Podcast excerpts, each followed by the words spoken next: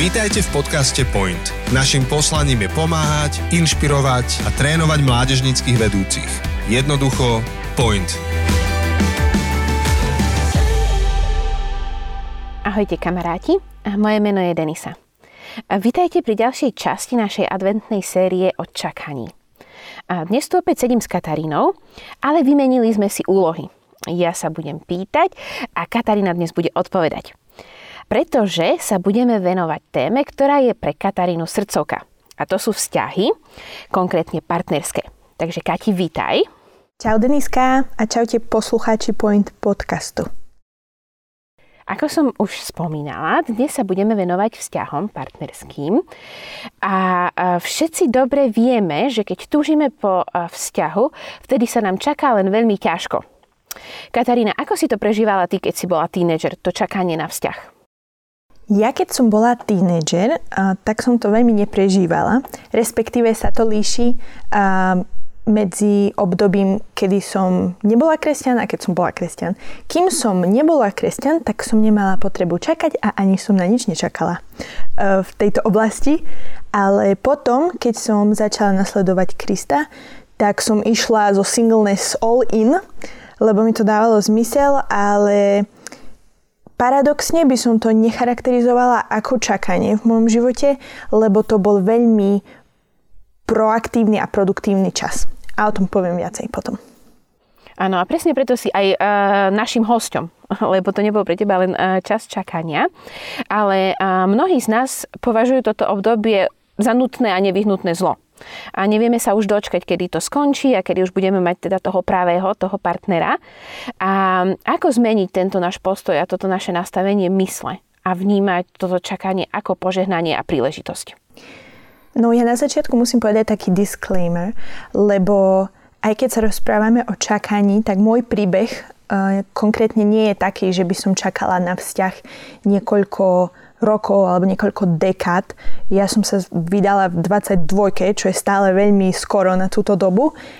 Ale ak sa práve že nachádzate a charakterizujete svoj život um, ako čakanie na vzťah niekoľko rokov alebo dekád, tak by som vám veľmi odporúčala jeden zo starších podcastov a to je konkrétne podcast s Darinkou Malou, um, ktorý sa volá Slobodný, stav slobodný. No ale vlastne pre mňa toto čakanie bolo veľmi veľkým požehnaním a veľmi kľúčovým časom v mojom živote.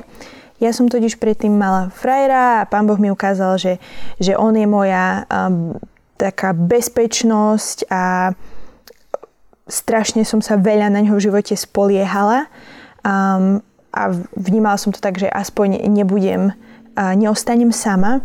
Ale Pán Ježiš mi v určitom bode môjho života ukázal, že toto by som mala mať v Ježišovi a on by mal byť moje number one. A, a teda ten môj čas čakania bol v podstate vydobitý čas, lebo my sme sa potom s tým frame ro- rozišli, ale ja som si zaumienila tento čas využiť čo najlepšie a na to, aby som mohla budovať vzťah s Pánom Bohom a tiež využívať všetok ten čas, ktorý som získala na učenie sa nových vecí. A povedala by som, že už samotný problém v čakaní na vzťah je to slovo čakanie, lebo to vyjadruje pasivitu.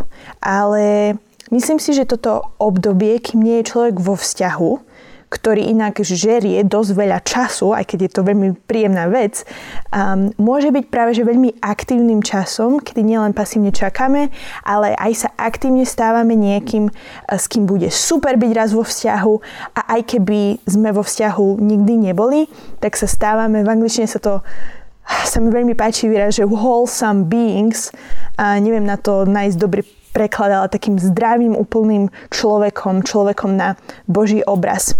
A myslím si, že aj v Biblii vidíme skôr také aktívne čakanie, napríklad v Matúšovi 25. kapitole, um, kým tam služobníci čakali na svojho pána, kedy sa má vrátiť, tak oni mali úlohu, oni mali zveľaďovať to, čo im už ten pán dal a nečakať na to, čo ešte od neho nedostali.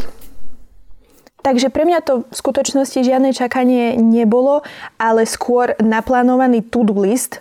Och, sila to-do listov je veľká a tiež hovorenie nie do iných vzťahov v budúcnosti, aby som si uh, vykúpila viacej času a, a mohla to obdobie naozaj venovať na môj osobný rast.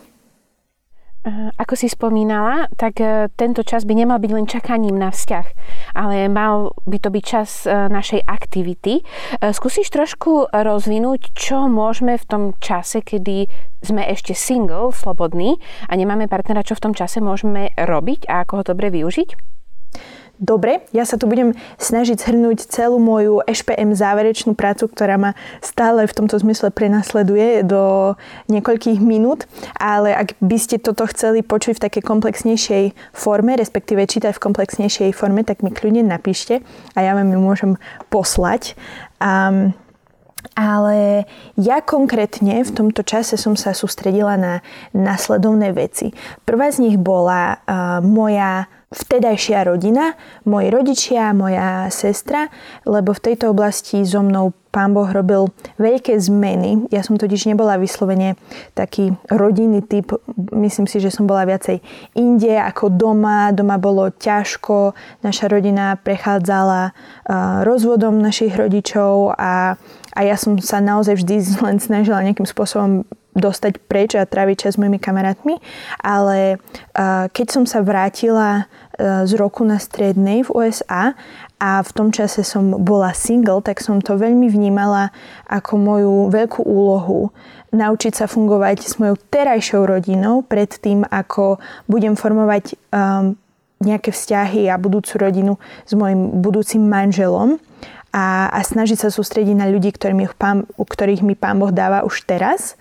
Um, a vnímala som to, že mi pravdepodobne nebude také prirodzené a samozrejme rešpektovať môjho um, manžela, keď sa nenaučím rešpektovať aktuálne môjho ocka. A tak by som to zhrnula, že je ťažko na cvičisku, ľahko na bojsku a tak ako hovorí Biblia v príslovech 15. kapitole múdry syn robí otcovi radosť, ale bláznivý človek pohreda svojou matkou, tak e, nemáme raz vo vzťahu v rodine len vtedy, keď nám tá rodina vyhovuje, ale práve, že aj vtedy, keď e, sme v nejakej, um, z nejakých ťažších vzťahov v súvislosti s nimi.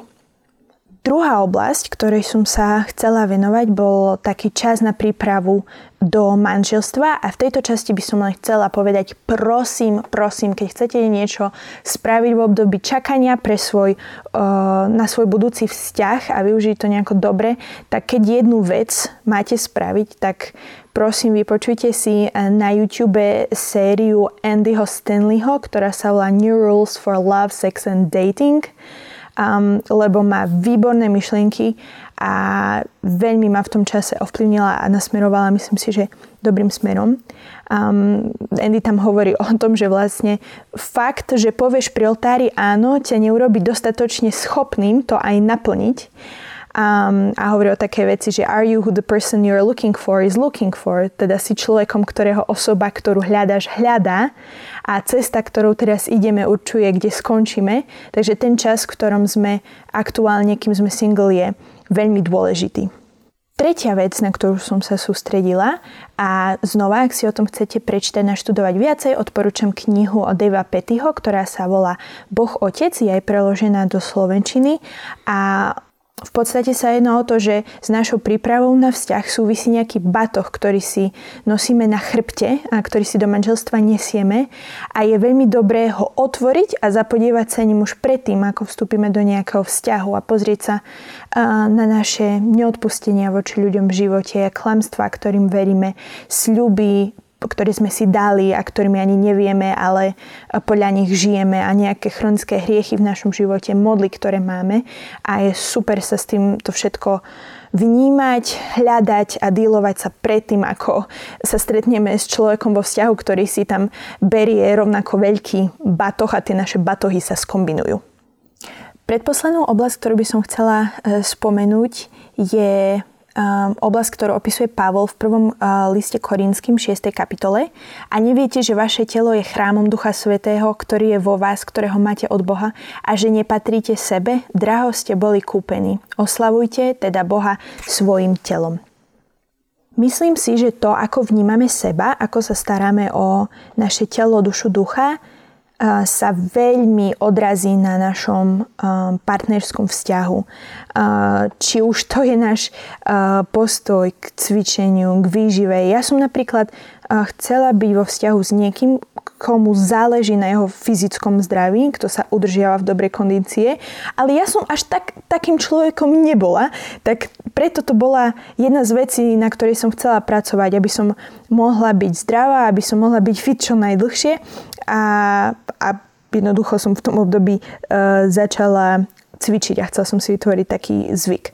Um, ale tiež si myslím, že je to veľmi dôležité obdobie neriešiť len fyzické, ale aj naše mentálne zdravie, lebo aj keď v tom druhom môžeme nachádzať oporu v týchto veciach, tak e, naše mentálne zdravie a, a problémy ako depresia úzkosť e, majú veľký vplyv na náš vzťah.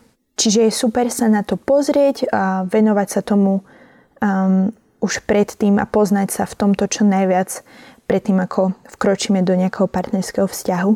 A tak ako sa píše v Genesis 1. kapitole, my budeme s tým druhým človekom jedným telom, tak by nám malo záležať na tom, aké aspekty do toho mixu dvoch existencií prinesieme.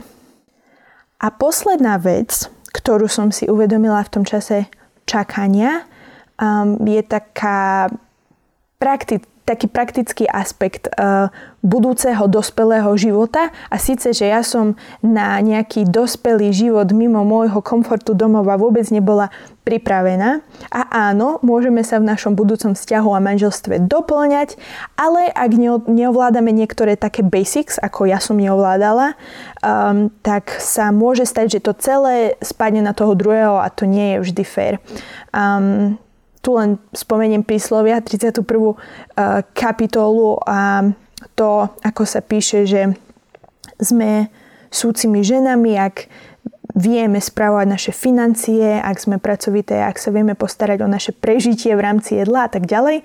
A ja si myslím, že v každej tejto kategórii som mala brutálne medzery a, a bolo by mi veľmi ťažké prežiť a keď som nechcela celé to hodiť na môjho partnera, tak mi neostávalo nič iné, ale aj v týchto oblastiach sa rozvíjať. Super, Kati, ďakujeme veľmi pekne. Ja už len pre našich poslucháčov tak veľmi rýchlo zopakujem tie oblasti, ktoré si spomínala, lebo sú podľa mňa veľmi dôležité.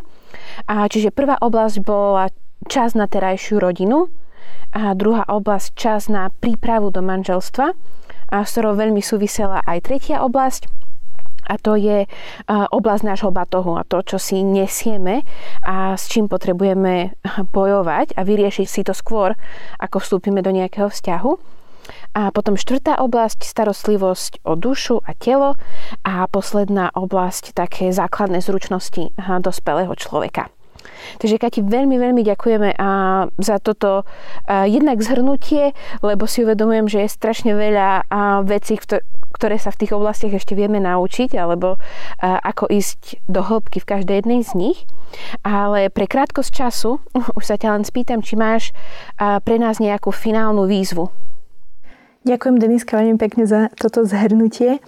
A mám bázeň predtým dávať nejakú výzvu všetkým uh, poslucháčom, lebo ja naozaj neviem, aká je vaša, tvoja situácia, či, um, či ste vo vzťahu ešte neboli a čakáte, či čakáte rok, či čakáte 20 rokov. Um, neodvažujem sa do toho niečo diktovať, lebo naše životy sú veľmi rozdielne. Ale jedna vec, uh, ktorá mne pomáhala, bolo že skúste sa pozrieť na ľudí, ktorí aktuálne sú vo vzťahu a sú v manželstve a vidieť tú realitu prispôsobovania sa, kompromisov a, a ďalších vecí, ktorú už oni musia zažívať a tí, ktorí sú aktuálne single, nemusia zažívať uh, v tom partnerskom vzťahu. A, a možno vám Pán Boh povie, že čo máte robiť s tým časom aktuálne, keď ste flexibilnejší, či by ste sa mali niečo naučiť, niekam posunúť vo vzťahu s Pánom Bohom alebo v oblastiach spomenutých vyššie. Možno tú energiu vydať na také veci, že, že si poviete, že konečne toto je super čas na to ísť cestovať a navštíviť tú krajinu, ktorú ste vždy chceli navštíviť, alebo uh, ísť na ten hrnčiarský kurz, na ktorý si vždy chceli ísť a, a na to, aby sme budovali hĺbšie vzťahy s inými ľuďmi, keď máme toľko času a priestoru a, a hlavne spoznávali, kým sme a kým sa máme stať. Nečakajme na to, až budeme konečne vo vzťahu, alebo až budeme konečne mať deti, alebo keď si konečne kúpime byt, alebo keď sa konečne dostaneme na dôchodok. Ale to, čo som si ja veľmi v tom čase príprav na vzťah uvedomovala a čo si uvedomujem až doteraz každý deň, je, že náš čas tu na Zemi je veľmi vzácný a tak ho vykupujme rozumne v akejkoľvek životnej fáze sa práve nachádzame. A ja by som chcela túto časť ukončiť modlitbou. Pane Ježišu, ďakujeme Ti za to, že si nás stvoril a že nám dávaš život, ktorý obsahuje rôzne obdobia a prosím ťa, aby, sme, aby si bol pri nás, keď nám je v tých obdobiach ťažko a keď sa čakanie zdá ako veľmi dlhý proces, ale aby si nám ukazoval, ako máme využiť svoj čas v situácii a vo fáze, kde sa momentálne nachádzame.